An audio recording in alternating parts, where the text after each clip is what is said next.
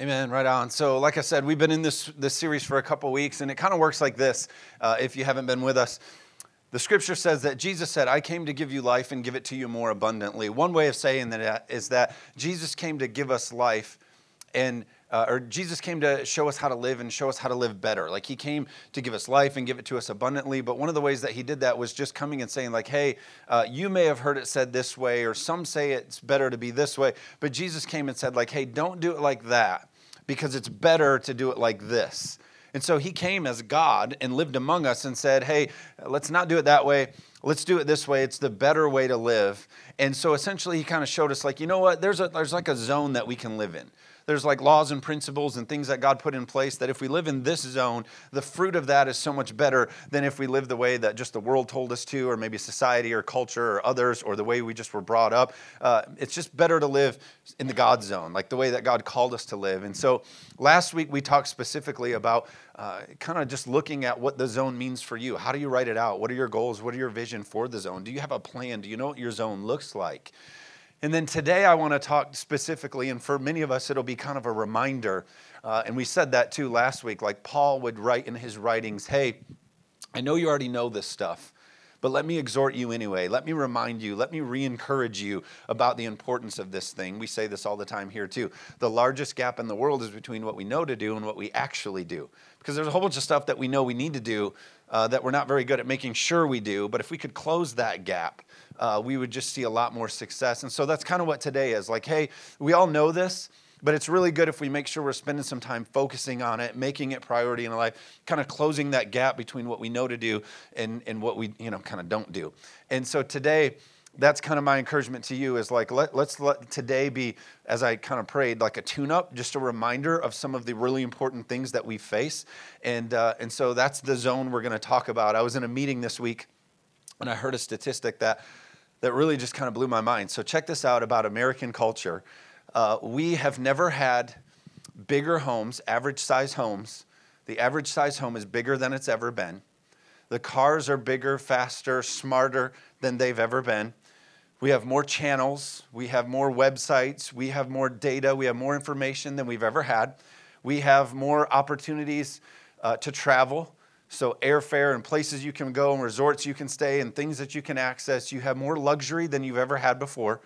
Uh, literally, right now, if you know where your next meal is coming from, meaning like you leave here and you have the opportunity to go eat something and you know where that's going to come from, you're in like the top 5% in the world. Isn't that crazy? Like, it's just crazy when you think uh, that literally you know that you can go home and you have a pantry it's just insane. And so we, we're so blessed in terms of like where our food comes from and resources and things we can guarantee, uh, songs and movies and entertainment and all of the things are at all time highs. We've never had more, you've never had easier access. You are essentially more blessed than we've ever been as not just American culture, but any culture in the history of the world. Okay? But statistically, last year we closed as a country uh, with more suicides than we've ever had. We've had more people addicted, bound by an addiction, a drug addiction, than we've ever had. We've had uh, more overdoses. So you take, we have the most suicides we've ever had as a country and the most people losing their lives to drug overdoses than we've ever had. And then you have people that are stuck in an addiction, kind of in the middle of both of those, that essentially aren't enjoying their life either at that time.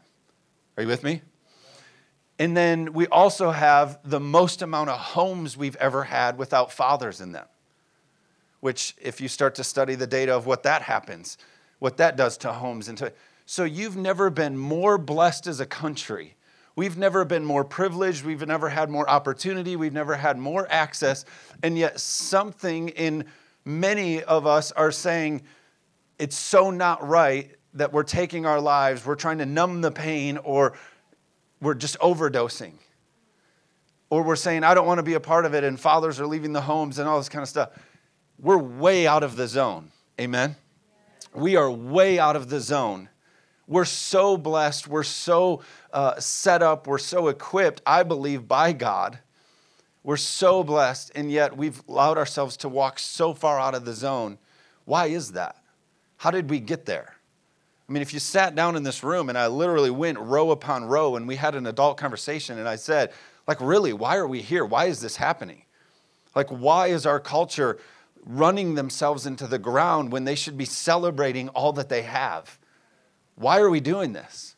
And I believe it's because we've gotten so far from the zone that God called us to be in. And, and, a big part of that zone is, of course, our relationship with God and right standing with God. And, and we know that as Christians. But I think a piece that I want to talk about today is the mindset of what we're in it for, what we're doing here. The Great Commission, and we're going to talk about some things that, that Jesus called us to do. And one of them, and, and I've been saying it for a few weeks, is, is this Great Commission where Jesus says, Hey, before I go, I got to tell you something really important. And he says, Before I got to go, I got to go to heaven, I got to go be with my Father, I'm going to send you the Holy Spirit who's the helper. He says, But this really important thing you need to know before I go. And he's like this go into all the world. He tells you what your zone is. Go into all the world and preach and love and reach people. Amen? That's like your zone. That's what we're doing here.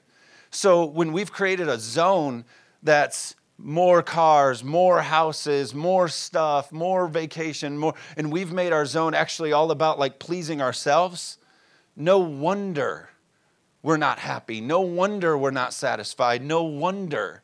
Amen. So it's saying, hey, the zone, the happy place, if you will, is when we have a life lived for others with the mindset of like, hey, that's what it's about. Jesus says, Hey, before I go, this is a really important thing you got to remember. It's about them. Amen. The truth is, and, and some of this again is just me reminding you, some of this you've heard from me even before. Uh, but here's the deal we're so drawn to the hero story. Superman, Spider Man, all those kind of action movies, those are the blockbuster movies that we make. They, they gross us the most amount of money, they bring us in the most profit, all these kinds of things. Why? Because we as a culture, we're drawn to the hero story. Why? Because God wired you to be somebody who goes out and wins back what's been stolen. Amen? And so in us is this like, hey, we got to do that. So when we've turned it on ourselves, when it's about our pleasure and our enjoyment and our and listen, I'm listen, I'm not against vacation. I'm not against we're going to go, my wife and I, for our 10 year anniversary, we're going to go visit Irma on Tuesday. and then we're going to be at Disney World. That's the truth. Uh, so no, don't, don't be sad. I'm excited. I don't have, I'll sit in a hurricane to be gone from here. You know what I'm saying?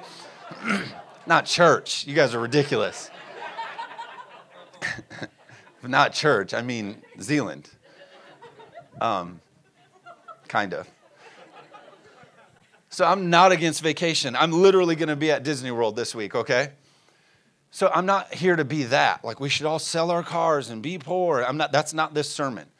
But what I'm saying is when you wake up and you hunger and thirst for something for yourself instead of God's righteousness and his way of living, then we've missed the zone. And so what we're seeing here is there's this draw to be the hero, but you can't wake up and say, Today, I'm going to pull somebody from a burning building. Today, I'm going to wake up and I'm going to save somebody from a car crash. You can't wake up and make that decision. But you can wake up every day and say, you know what, today, spiritually, I'm going to pull somebody from spiritual wreckage. I'm going to pray for somebody. I'm going to reach out to somebody. I'm going to listen to somebody in a way that sends them like love. Amen? You can be a hero to somebody if we put them first. The scripture says that God called us to be. He said, Hey, you want to do this whole thing with me? You want to be a part of this whole thing? Here's what I'm going to call you to be I'm going to call you to be fishers of men. Like people who go out and make an effort to catch people. Do we do that in our life? Do we make an effort like, hey, today I'm going to wake up and I'm going to go out in a way that I catch somebody, that I reel them in, that I bring them to a place that, amen, that needs to be our mindset and our calendars and in our time is like, hey, I know that today my life is meant to be out there reaching somebody for the gospel of Jesus. Amen. I love this thought. We believe that the church doesn't need a mission. We believe this as a church, that, we, that the church doesn't need a mission. Rather, the mission needs a church. Therefore, our mission is to fulfill the Great Commission in the great command of Jesus Christ, which is Mark 16, 15. Go into all the world and preach the good news to all creation. We don't need like a new catchphrase. We don't need a new strategy. We just got to go out and be the church to Jesus' mission. Amen. I love this in Mark or Matthew 25 or 28, 19 through 20. It says, Make disciples of all the nations, baptizing them in the name of the Father, the Son, and the Holy Spirit, teaching them to observe all things that I have commanded you. Like that's what it's all about. It boils down to this. Like our zone and our effort and what we set our target on is to going out and discipling people, getting them baptized them, fill them with the Holy Spirit, get them equipped to live the way God called them to live. Amen. That's our zone. Uh, Ed Stetzer has some great research about why it really matters.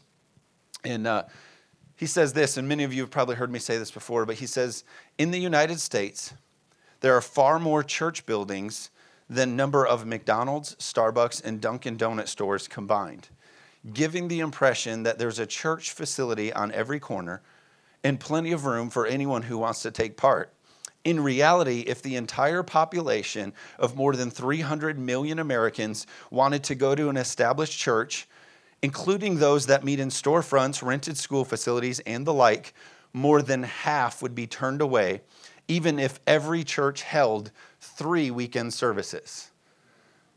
So, if all of America gets inspired, they all heard from God, and they all decide to go to church next Sunday, we aren't prepared to reach them. Amen? Does that make sense? You with me? So, right now, so what it's saying is what has been said for quite a long time is the harvest is plentiful, but the laborers are few. So, the zone of people saying, you know what, I'm ready to fish for them, I'm ready to catch them, I'm ready to reach them and, and be there for them, we're missing about half of those to be able to do what God's called us to do just here in America. So, we got a lot of work to do. There's this stat, uh, or there's this data from Barna Research Group that I want to share with you they broke up two different categories. See, we think we live in America and everybody's a Christian and all this kind of stuff and everything's all put together. And you're going to see in a minute that, that that's actually kind of true.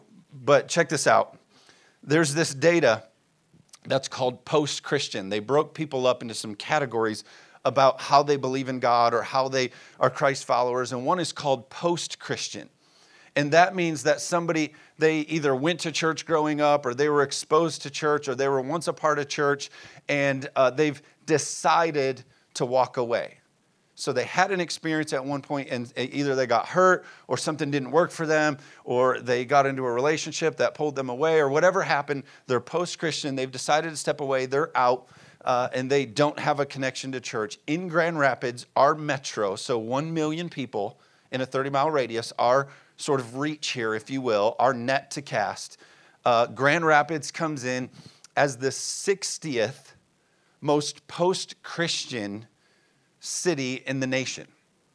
60th out of all the cities.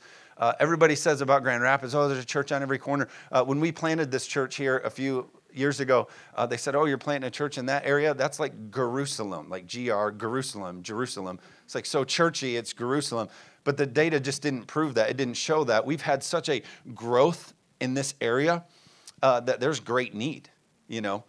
Uh, and so that's one. So check this out. Uh, of the post Christian, of the 1 million in Grand Rapids, of those that are post Christian, so they've, they've checked the data, 33% of those. So you go out and you take a look around those in, around us, 33%. So you're looking at like 300,000 people have said, I'm out on church. I'm out of the zone. I don't want to know about it. I don't want to hear about it. I've disconnected. They're people that we need to reach. Amen. The second data that they consider, the other class that they put together, uh, is called the churchless group. And so this is somebody who's had no experience with church. Of course, they've been to a wedding or they've been to a funeral. They've been in a church before. They've heard some stories, but they never had a season of being connected to a church or raised in church. Uh, the Grand Rapids data on that one is we come in at 46th in the country of people who are churchless.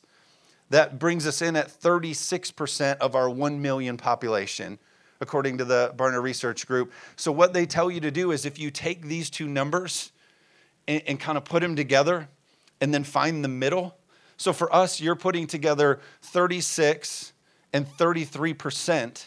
Even if we call that like a, a middle of 45%, we're talking almost a half a million people. Now, when they do data research too, they're only polling adults. So you have, for every home, the national average is 2.5 kids. So you're talking about almost a million people in our area are either walked away from church or churchless. That's crazy. We need to reach people. This is a churchy community. We need to reach people. We, we need to go out and make sure we're living the Great Commission. Our zone is that we're about people. And if we don't, you will see, you will continue to see suicide rise, drug addiction rise, overdose rise. Why? Because they don't know what they're living for. Amen? And so it's important that we get there. So here's the deal. Uh, we've said this before. Uh, what does that mean for us as a church? Well, it means for us as a church uh, that we don't stay where we are. Two years ago, when we went from one service to two services, we used this terminology that we said we can't stay here. Like, we just can't stay here because the truth is, neutral is not natural to God to just put it in neutral and stay where you are and just be at a coast. That's not how God works. The scripture says that God goes from glory, to, we go from glory to glory with God, meaning you're always taking a step into something better. And so we go, hey, we're so blessed that we made it to here. We're so blessed that God brought us to this, but we know we're not going to just stay here. We know that there's more for us. Amen. So what you do is you take a look around and you go, hey, party in the park sounds cool. Inflatables, some hot dogs, some hamburgers. That'd be a thing. That'd bless my family. Or we could look around and go, you know what? There's maybe about a million people, if you count adults and kids, that maybe that's the open door for them finding their zone. Maybe there's somebody at my work. Maybe there's somebody uh, that I'm connected to on Facebook that you've seen struggling. Instead of talking about them, we reach out to them, amen, and we get them to something like that. Why? Because God has called us to continually grow. Uh, we love to. Uh, talk about and we shout about and we get all excited about when we say God can do exceedingly abundantly above more than you could ask or think. And we get real excited about that. But the truth is about that is when God calls you to do exceedingly abundantly above and He's getting ready to give you that, it's because it calls us to take a step of doing exceedingly abundantly more. A step of more, a step of like, what more can I give? What more can I give to God so that He can pour onto me exceedingly abundantly? Amen? And so, in most cases, the greatest moves of God start when somebody was in a place that they said, hey, we can't stay here. Uh, you look at Noah and you look at Moses and David and Esther and all these people, their greatest promotion started with kind of their greatest problems. Oh, if we stay here, this isn't going to work. And if we keep going like this, this isn't going to work. And, and, and I believe it's the same thing. If we look at American culture and if we look at the data, we look at it and we go, hey, if we stay here, this isn't going to work. We're not headed in a good place. So, so we trust God and we pray and we ask Him, how do we move from here to here? What's next? How do we get in the right zone? Amen? And so I think those are the strong, heavy questions we need to ask ourselves. It's like, how do we fix this? Not how is the church going to fix it? How is that going to fix it? How, how, how we, how am I going to jump in and make a difference? Uh, there's this temptation that even happened for Peter You've heard me share this before. Matthew chapter 17, verse 4. Um, Peter says this Lord, it is wonderful for us to be here. If you want, I'll make three shelters as memorials one for you, one for Moses, and one for Elijah.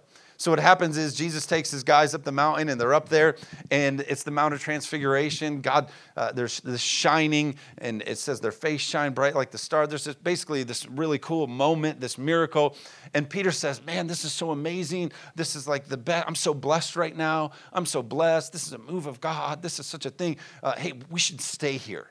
We should build memorials. We should just stay here." And isn't that our temptation as Christians too? God's blessed us. God showed us some amazing things. He's revealed himself. And we go, you know, man, that was so great. Let's just stay here. Wouldn't it be wonderful if we just built a thing and we all just stayed in this and we just played together and we just had church for ourselves and we just stayed here? And Jesus is like, no, we don't stay here. We got to go back down the mountain. Why? Because later, for Peter, James, and John, who went up with Jesus, later for them, they healed a crippled man. They raised a woman from the dead. There was so much more that happens after the encounter that God releases into you in it.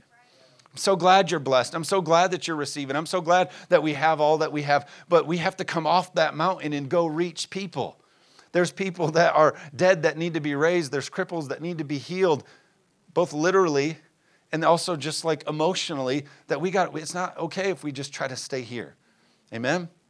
We have to take a step.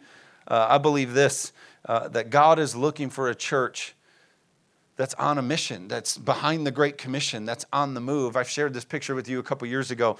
Uh, it's this battleship versus cruise ship, kind of made its way around Facebook in it. And it says this like, which kind of church do you want to go to?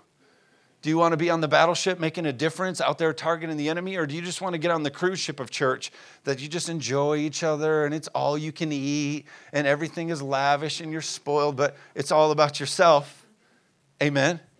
Or do you want to get out there and target the enemy? Do you want to have a mission? Do you want to have a plan? Do you want to have a strategy? Do you want to have information that says, hey, we're going to eliminate evil? Amen. We want to be a battleship church. Cruise ship church just kind of floats along its way and looks at things as it goes. But the battleship is like on a mission, it's targeted, it's in the zone. Amen? We have to be targeted. Uh, I thought about this, John chapter 15 in the message version.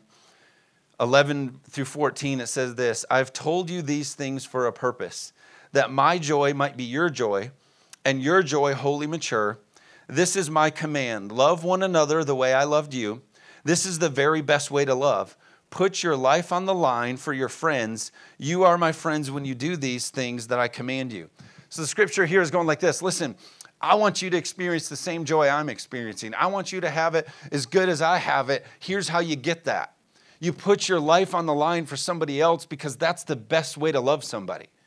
It's to put your agenda down. It's to put your ideas down. It's to put all the things that you want to do for yourself and pick up for somebody else.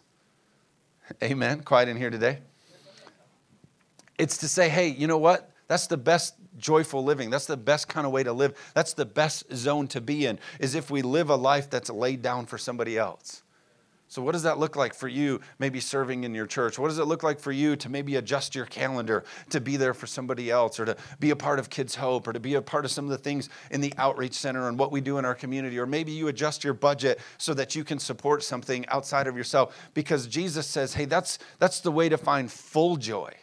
It's the answer to the uh, suicide and the drug overdose. It's that missing piece of like, my best kind of joy comes from a life lived for somebody else. Amen?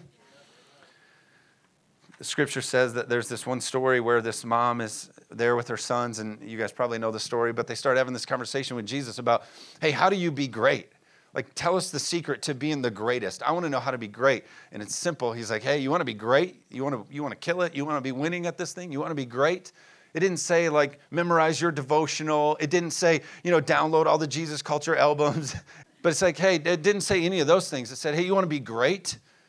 Be a servant. One translation says be a slave to somebody else.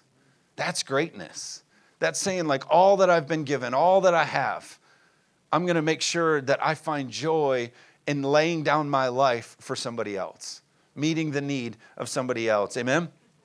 And so, Matthew chapter 18, verse 12, kind of really points out how serious this is. It says, What do you think? If a man owns a hundred sheep and one of them wanders away, Will he not leave the 99 on the hill and go look for the one that has wandered off? And if he finds it, truly I tell you, he is happier about the one than about the 99 that did not wander off. In the same way, your Father in heaven is not willing that any of these little ones should perish. Kind of the idea here is this like, oh man, the one has wandered off. My heart is toward that one. Why? Because these ones are together. They're healthy. They're surrounded with each other. They're kind of in a pack. They're taken care of. But man, that one that's out on its own that one that doesn't have somebody, the one that doesn't have its way, the one that's gone lost, that one's in some trouble. These over here, they're going to make it, they're going to be okay. But over here, this one needs my attention. Do you know that heaven is saying the same thing about our culture? Hey, he loves and he's grateful that we have church and we worship him and we put him first and we have all this stuff put together. But our eye really ought to be on the one that's wandered off. The churchless, the post Christian, the people that have said, hey, you know what, I decided to walk this way we need to go after them. That's where we need to be. Amen? Because that's what heaven says. Luke chapter 15, verse 8 doubles down on this if you have a problem with that. Luke 15, 8 says, Or suppose a woman who has 10 silver coins and loses one, doesn't she light a lamp, sweep the house, and search carefully until she finds it? And when she finds it, she calls her friends and neighbors and tells them, My sunglasses were on my head the whole time. She says, Rejoice with me. I have found the lost coin. In the same way, I tell you that there is rejoicing in the presence of angel with God over one sinner who repents. Heaven throws a party when the lost is found. How much more so should the church be excited about reaching people? If heaven takes a minute to say, hey, those that are lost and hurting have been found and reached and loved, how much more so should the church say, hey, it's about that? Amen? But we make this mistake, and I'll show you this picture. It's a good reminder. Many of us have seen this. The church is a hospital for sinners, not a museum for saints. The idea should be this place is a place that people come in stumbling, bleeding, open wounds, hurting, and we rush to them and fix it. Not a place that we build where we come in and talk about how perfect we look over here. Look how good we got this museum over here. And I've been this that piece has been here for 20 years. Look how great it is. No, no. That's not what it's about. We should come in here and say, See that blood stain over there on the carpet? That's where my neighbor got healed. See that blood stain over there? See where that happened? See where that? That's the place where this happened, that happened. That's where my daughter came back. That's where my son came back to God. Because this is a church that's for healing people, not talking about how well put together we are. Amen? Because heaven throws parties for that. Mother Teresa says, A life not lived for others is not a life. William James says the great use of life is to spend it for something that will outlast it. The scripture says the harvest is plentiful, meaning we have great opportunity, but it also says that tomorrow is promised to no man. So we can't say, oh, in a little bit we'll get to that harvest in a little bit. If we don't plant today, we don't harvest tomorrow. Like if we aren't doing something about it now, we're not guaranteed it the next day. We need to go out and make the difference now. Amen. So I believe there's simple ways that we can do it. Uh, we did this thing when we planted this church, and it, and it kind of comes well, it comes from the idea of Jericho, where they circled Jericho and they prayed and they believed and they shouted and the walls came down. So when we were planting this church, we had the same idea. We said, hey, why don't like everywhere we go, we sort of in our mind circle everything we do in prayer, and we just believe that God will give us our city and, uh, and, and so that was kind of the idea. And so what we did is like every stoplight we were at, uh, we said, hey, you're stuck at a light. Instead of being mad at the red light, pray. And we said, every gas pump you pick up, like, you know, you're pumping gas, but when you put it back, hey, I pray the next person that picks this gas pump up finds freedom in God and, and, and finds a great church to go to in our town. And amen. And so uh, restaurants we went to, everything we did, we just we just covered. You drive past a school, throw a prayer on it. You just, you just go, you just keep circling everything. That's one way that we can like keep ourselves in the zone when we keep our mind on others. Serving in the church, we believe is a big deal. Getting involved in all the ministries in our community we're connected to is a big deal. I believe that's how we keep in the zone. But one of the questions I would ask you is this if all your prayers came true, would it change the world or just your life? If all your prayers came true tomorrow, would it change the world or would it just change your life? Is our mindset or our focus or our zone only on ourselves or is it on making an impact everywhere? Our mindset should be that everything we press and push through would be for the kingdom of God in a way that it makes a difference even outside of our lives. Amen? You're never more like God than when you prefer others. You're never more like God than when you prefer others. But the opposite of that is you're never further away from the heart of God than when you're selfish. When you say, I need to protect this calendar and I need to protect this time and I need to keep this money and I need to keep this, you know, I got to get out of here. I, oh, here comes that person. They're going to try to talk to me. I got to get out of here. That keeps us. Amen. There's this story I've shared with you before in my closing is uh, I was making eggs one time at the house, and um, I like an omelet, you know. And so uh, I'm making these eggs, and my daughter, who's four, she wanted to help. She was maybe three at the time. And how many know if a three-year-old get, gets involved in cracking eggs and putting them in the bowl, you know that omelet's probably not going to turn out the way that I want it to. And uh, I remembered like really God spoke to me just this whole lesson because she comes, she wants to be a part of it and crack these eggs and be a part of the thing. And my first instinct was like, no, like you're not good enough. You're not, you know, you don't know, you don't have enough, you're not well put together enough, you don't have all the understanding. Okay? So you sit out because I need this to be right for me because I'm, I'm mature enough, I'm, I'm this. And so, what God really spoke to me is like, you know what, as Christians, there's going to be some people that come into our church and come into our lives, and they're not going to be mature enough and put together enough and have it all put together enough. And they're going to get some eggshells in the way that we're doing it. But it's better for their growth and for the kingdom of God for us to just eat a little bit of eggshell in our omelet. Amen? But we get so caught up and it's got to be this way, and my life's got to be this way, and my calendar's got to be, everything's got to be so perfect and put together but it's actually better for us to prefer the development and the growth and the, the livelihood of somebody else than it is our own. So, what does it look like for you to make some adjustments that we allow other people's into our omelet making Christianity? What does that look like for you? I don't know, but you're going to have to pray and ask God. Amen.